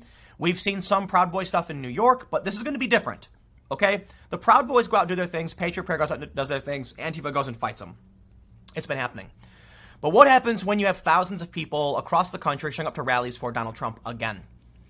When it comes to the election and the debates, you're going to see protests. You're going to see people lose control. You're going to see Antifa come out, and you're going to see them dox, and then you're going to see activists using that information to target the families and the homes of these people. So, look, it, they're, they're, I'm not 100% behind the legal requirement for free speech, and this is a really good example. While I think, uh, and, and let, let, me, let me explain, I guess. Some people argue you should be allowed to post anything you want unless a court order says take it down. That's Jordan Peterson's platform, ThinkSpot. Gonna, that's what he said. I completely disagree with that. Doxing is a red line. If someone posts my address, I want that down, okay? I don't know if you can do anything to stop it, but that's kind of worrisome. That someone's gonna here's your address, and then you you have to hire security. So I don't I don't I don't know what should be done. Maybe I'm wrong and it should be allowed. I don't think it should. But if someone walked around with a sign with your address on it, what are you going to do about it? If they put up posters throughout DC with your address on it, what are you going to do about it? It's hard to know. Um, I, I, I, I could talk a little bit. I'm, i will leave it there because I've got a couple more stories I want to I want to go over. Stick around, more segments to come, and I will see you shortly. The mainstream media and the Democrats are cheaters. They were cheaters in 2016, and they're cheaters again. Andrew Yang in the debates last night. I was so excited for this. I briefly mentioned this a little bit on my, my on my main channel video. Super excited to hear Andrew Yang, and the reason for it is not because I agree with everything he says. I do agree with a lot of what he says, but Andrew Yang is a common sense individual running as a Democrat. I have tremendous respect for him. He seems like a cool guy who's genuine and honest. He's crossed party lines. You know, he's, he's had conversations with Ben Shapiro. He's gone on Joe Rogan. And I think he's really interested in having a legitimate conversation about what he thinks is important. That I will always give respect to because too much of our world is fake, and you'll hear me talk about it. Every PR statement's nonsense. It's a lie. People are there's there's so many liars and cheaters who succeed because guess what? Cheaters win. They'll want to tell you it's not true. They'll say, no, cheaters don't win. Yes, they do. Andrew Yang is not a cheater. Andrew Yang, at least to me, comes off as a genuine guy who wants to present his ideas. And if you don't think they're good ideas, you are, uh, you, you are in your right to do so and challenge him. I don't think every one of his ideas is a good idea either, but I think he's genuine. Well, guess what? Andrew Yang says microphone was not on at times during the Democratic debate. I am going to say straight up, I watched it. I noticed some weird stuff, and I would be willing to bet a lot of money his mic was cut off, and there's video evidence that suggests that may be the case. Of course, there's always weird, you know, it's, it's potentially something else. Now, people are claiming it's a conspiracy theory, but there is a video where Andrew Yang is talking and you hear nothing. And it's really weird. Many of the Democrats interjected and butted in. When Andrew Yang tries, you hear nothing. Apparently, Andrew Yang gave uh, a statement to supporters after the debate. People were upset he didn't talk enough. I was upset watching the debate because Yang didn't seem to be chiming in and, and, and they weren't going to ask many questions. And so I'll say this much respect to Kirsten Gillibrand for butting in as much as she did. I detest her politics so much. She is an identitarian. She has tried riding, riding the wave of identitarianism to get ahead. It doesn't work. I think she's she. Uh, uh look, I'll leave it there. I detest her politics, but she pushed back and she was right to do so. She wasn't even in the top uh, individuals getting a, a chance to speak, but she jumped in whenever she could to speak. I respect her for that. You need strength to be a president. So again, much respect to Kirsten Gillibrand for stepping up, even though I disagree. I wish Andrew Yang would have pushed a lot harder than he did, but it seems like when he tried, what happened? No sound came out. And so he said to supporters that he tried chiming in, and and literally nothing happens and no one hears anything and he goes oh f like this is happening. My mic's not on. Swear to god. Check it out. From the hill. It's getting a lot of shares. Andrew yang was trending number one in the us and earlier today number two hashtag let yang speak because they cut his mic off. They deny it but they're cheaters okay? I'm not surprised the, the, Hill reports Democratic presidential candidate Andrew Yang claimed his microphone was not on a few times when he attempted to jump in during Thursday night's Democratic debate in Miami.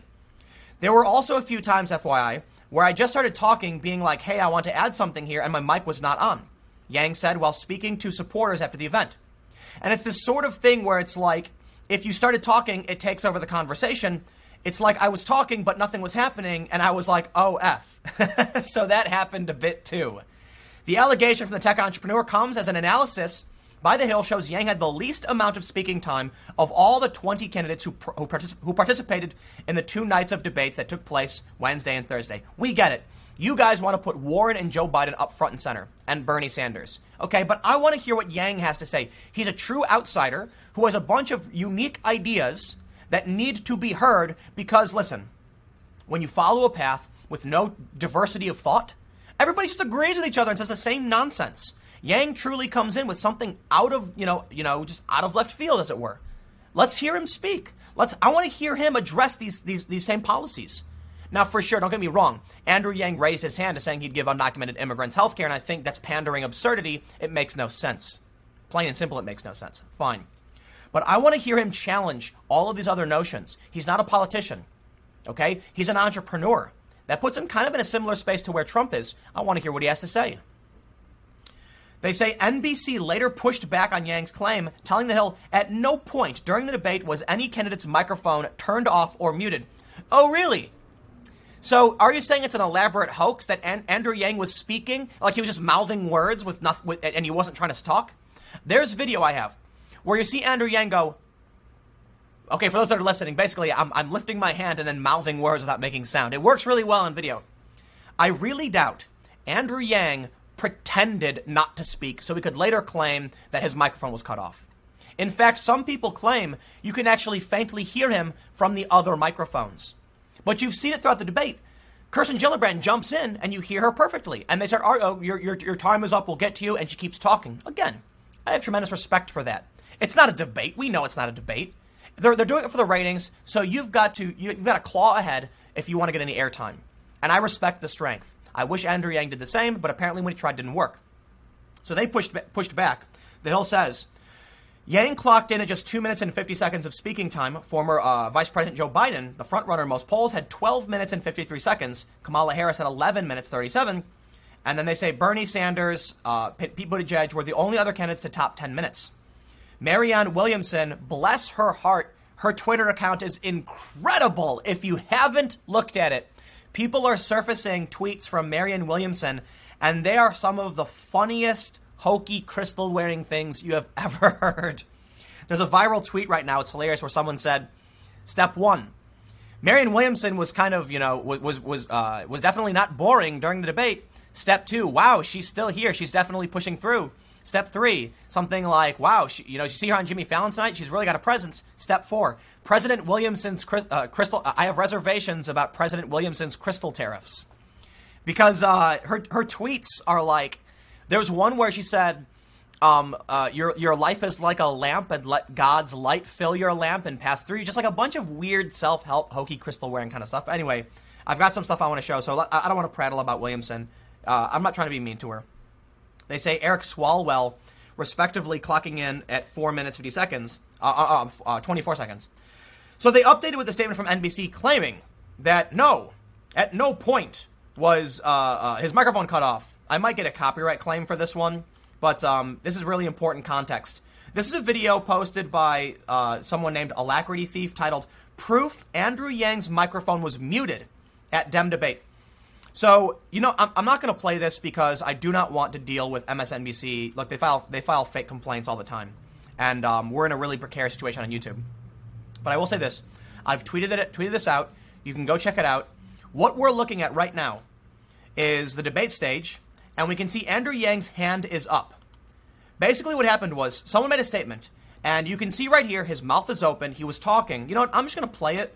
Actually, no, no, no. I, I'm sorry, guys. I can't risk. They'll do a copyright strike takedown or something.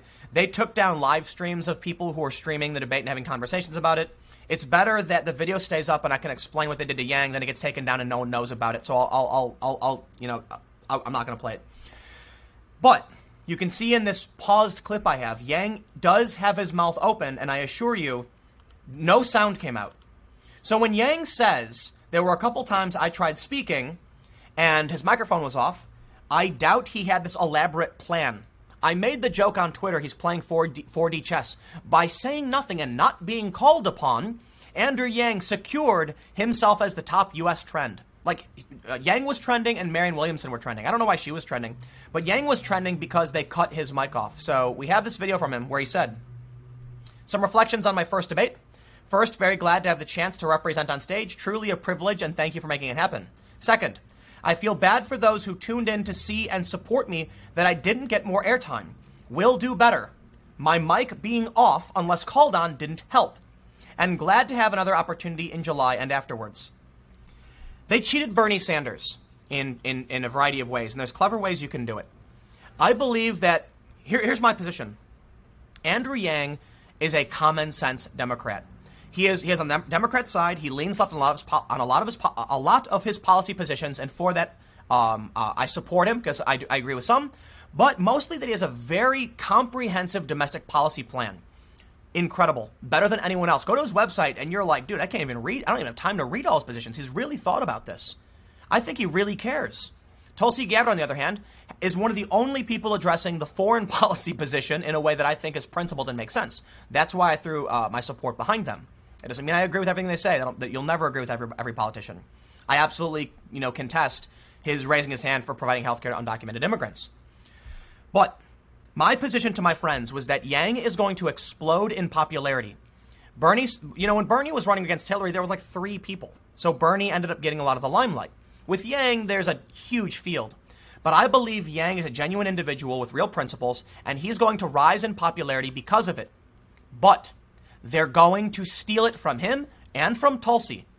They're both very popular, and they have a certain charisma about them. Tulsi is is, is incredible. Like she has presence she is poised. She is practiced. She is a major in, in, uh, in the National Guard, I believe. She served overseas. She's got the resume and she's got the principles. So, of course, they're not going to call on her. And she was the only candidate to get directly attacked. They directly ch- like attacked her on the stage the, the, in the first night. And Yang, of course, an outsider who's bringing new ideas and a real comprehensive uh, policy package, they're going to cut his mic. So, look, they deny it. We'll call it an allegation. But I assure you, I tweeted this video out. You can see it. It's hard. Look, here's the conspiracy theory from the people who are denying it. Do you really believe that Andrew Yang pretended to try to speak so that he could later claim they cut his mic off? That's insane. You can see the man speaking and you can hear nothing. The Democrats, the DNC, the media companies, they're going to cheat. They cheated last time. Why wouldn't they cheat again? I think I think uh, Biden's going to lose. I do. I don't think he's going to get the nomination. I think he's there as a representation of old guard. They're going to prop him up so that every every Democrat can see him, but then tear him down with someone like Kamala Harris, like they did, so that all of the old Democrats who know Joe Biden and would vote for him will be like, "Oh, that's why I'll vote for Kamala." But I'll but I'll end by saying one thing, uh, two things actually. Like I pointed out in my main channel video, a Washington Post reporter saying I'm not. Uh, that's they overheard someone say that they weren't sure if they were Democrats anymore. I can respect that sentiment. I don't know who I'd vote for. Tulsi, look, my position was to the left of the Democrats 10 years ago. It mostly stayed in a similar position, but the Democrats have veered so far left. I'm now to the right of them, even though I was to the left of Obama. It's a really weird position to be in. So yeah, I I, I do uh, respect and agree with a lot of the positions that Tulsi Gabbard takes, though I'm I am more of a moderate, right? I am more of a, um, only slightly to the left. Actually, I'd probably say I moved a little to the right in the past uh, few years and a little down closer towards libertarian. It's a weird position to be in. But I think when you grow up and you learn and you research, your opinions start to shift a little bit. I got I got to make sure I don't take this one too long. But I will say this: Andrew Yang got the short end of the stick. Tulsi Gabbard did as well. But I will give advice to every candidate, and and Gillibrand is the only one who recognized this. You have to take it. They, they're not going to give it to her. She's polling really low. They put Bernie and Biden front and center give them most of the questions. So, you know what? If we're going to have anyone have the ability to stand up to Trump, and, and all the Trump supporters know this, none of these people have the strength to do it. None of them. But I will say this Kirsten Gillibrand at least showed she's willing to push back and take the reins. I, she's, she's probably, I, I disagree with, uh, actually, you know what? Let me do this. I think Bernie is okay but I believe he's lying and pandering. I like Yang better than anybody else on the stage. Gillibrand is closer to the bottom in terms of whose politics I might agree with because she goes full on identitarian. But regardless of that, being president is, is about more than just your political positions. It's about being strong enough to lead the country. None of these people showed any real strength, in my opinion, except for Gillibrand. And that's that's shocking because I've I've criticized her heavily. But I will say straight up, Joe Biden got torn down by Warren. Uh, uh, uh, not, not by, uh, by, Harris, not Warren, Elizabeth. Uh, oh my God, I'm getting their names. By Kamala Harris, she tore him down. But she didn't do it in a way that I thought was strong. She used her time to make pointed emotional attacks. Not gonna work on Trump. So, look, Democrats, you've got to figure out how to play the game. And Marianne Williamson did say this. You think policy positions will get will get you past Trump? Never gonna happen. Trump doesn't play that game. And it's one of the reasons he won. Democrats better wake up and learn how to actually present strength at the debates. I don't think Gillibrand has the strength to beat Trump, but at least she showed something better than the rest of them. And I hope Yang can stand up. I think one of the problems too is Yang doesn't have the same, you know, he's not going to throw a fit. He's not going to yell and interrupt. You got to do it, man. You got to step up. I'll leave it there. Stick around. I got one more video coming up in, in uh, a few minutes. I will see you there. So, this video is going to be a special segment where I want to throw a special thank you to everybody and warn about the perils of censorship and just talk more about censorship. I, I do have a story pulled up about how censorship backfires, and we'll we'll we'll segue this into I don't know a general future dystopia because I, I, there's so many there's so much stuff I want to talk about. But here's the first thing and the most important thing. With your help, I have now become a top 100 podcast on Apple Podcasts, basically like iTunes.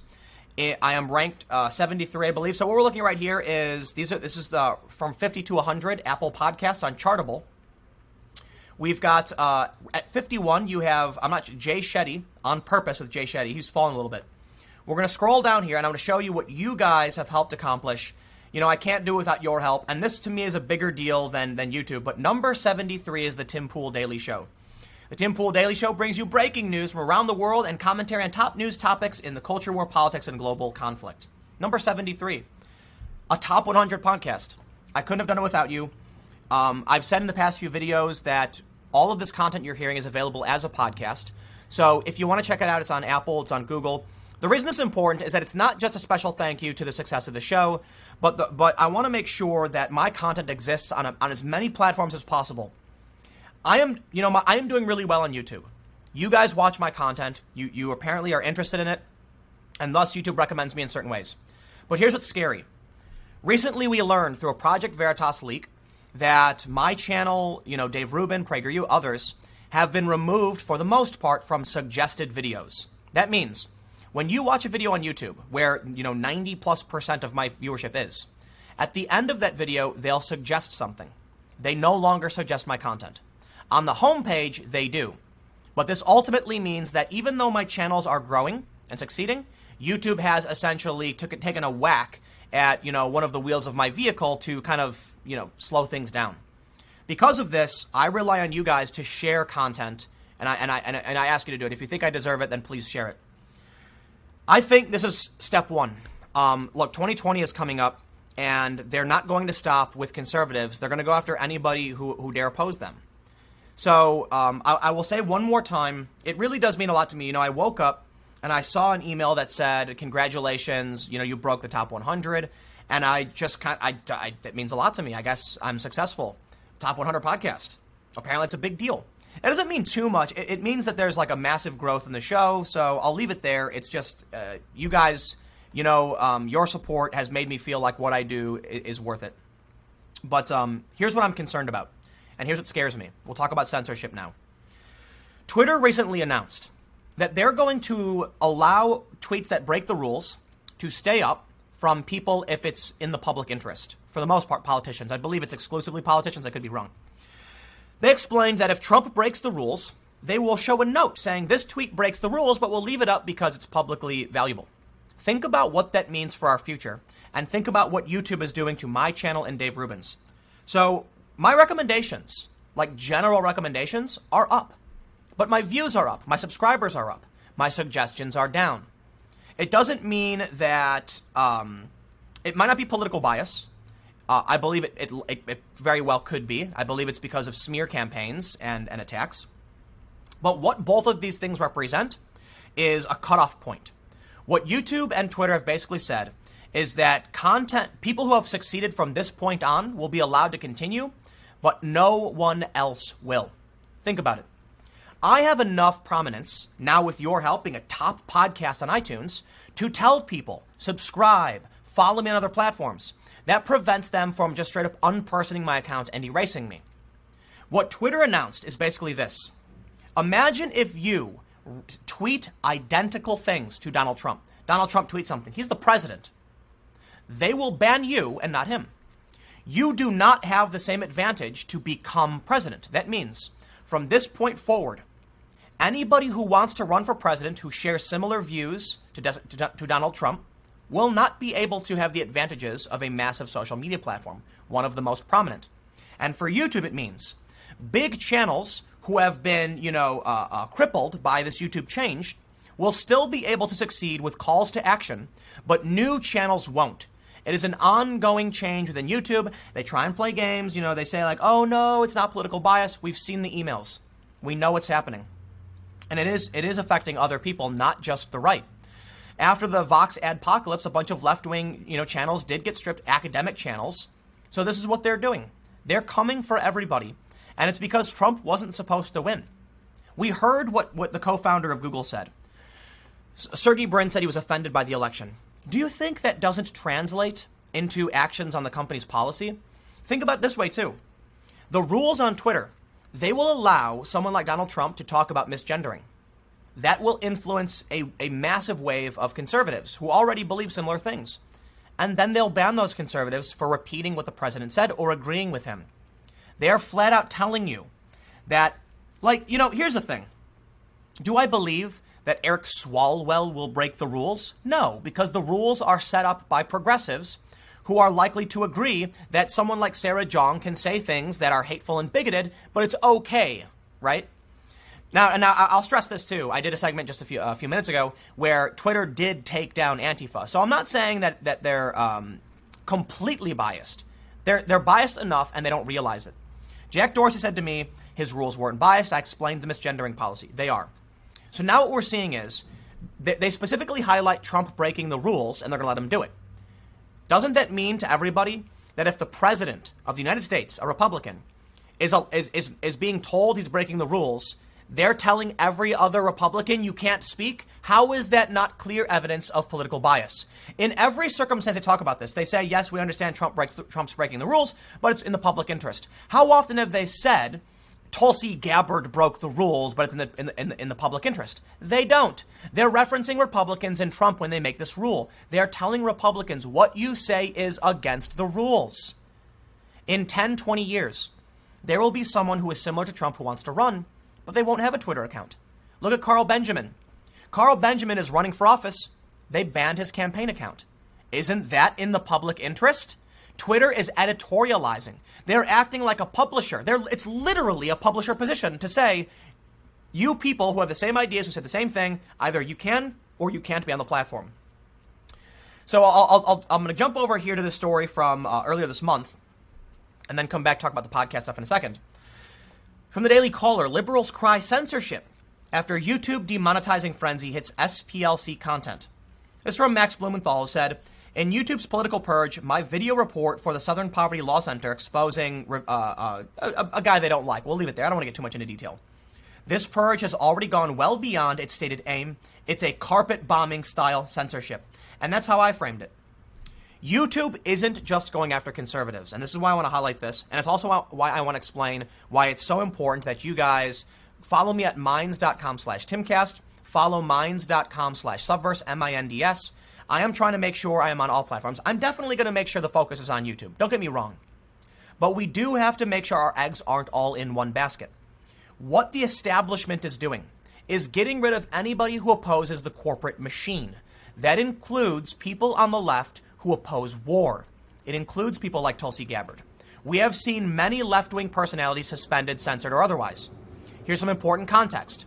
When Project Veritas revealed information on Pinterest, censoring conservatives. It wasn't in his uh, his focus. I wish it was, but the anti-media was included in that purge as well. They are a left-wing, progressive, anti-war outlet. They're small activists, a small activist organization that challenges U.S. war overseas. Why were they banned? They're woke. It's because the establishment is pro-war, and they use wokeness as a cudgel to take out people who oppose them. Why? Trump's base mostly anti-war. Anti war media left, ban them all. Here's the thing Republicans have done a good job of circling the wagons to protect themselves. But the left isn't going to defend the small group of anti war activists on the left. So it does predominantly affect the conservatives. In the end, what needs to happen is existence on other platforms. YouTube is a great place for, to, for growth. You know, YouTube did help me get where I am. We'll, we'll see what happens. But you might be sitting there thinking, you know, you, you watch the media and say, oh, it's a conspiracy theory. There's no bias against conservatives. I'm not a conservative. I'm actually a moderate. I've defended social justice. I've explained in great detail why I'm pro choice. I'm pushing back on the Democrats moving to the far left and calling for more moderate Democrat policy. Why are they taking away my suggestions? It's not a it, so so it's not a conspiracy theory. They're targeting people who challenge the establishment. Apple will do the same. Google and Spotify, these tech giants, they will all do the same. But for the time being, I will diversify. The goal of this video, thank you all so much for following my podcast, following my content, supporting me. You can support me at timcast.com slash donate. I just, you know, I, I guess the main point of this video is I woke up and I feel like what I'm doing matters. When I see this, this is success, right? Apple might remove me at some point, but there's a lot of people in front of me, and that's why I'm willing to defend their right to free speech because I know first they come for them, then they come for me, etc. With your support on all these different platforms, it's making a difference and it's securing my ability to do the work that I do. For to everybody who donates at, uh, through my website timcast.com/donate, I want you to know that you are providing the safety net that should my channel get purged or demonetized, I can still do the work that I do. So again, thank you all so much. Thank you times a thousand, whatever. And for those that aren't familiar, it's the Tim Pool Daily Show on all podcast platforms. Basically, I'm pretty sure most. I don't know. It's on Google, Spotify, iTunes, and a bunch of others. And because you guys have subscribed, uh, I know many people have asked for it. You have now put me in a position where I'm in a top 100 podcast. So I guess that's a great thing. It matters. Um, thank you all so much. I will see you tomorrow at 10 a.m. Uh, at youtube.com slash timcastnews or every day at 6.30 p.m. where you can find podcasts. Thank you again. Have a good one.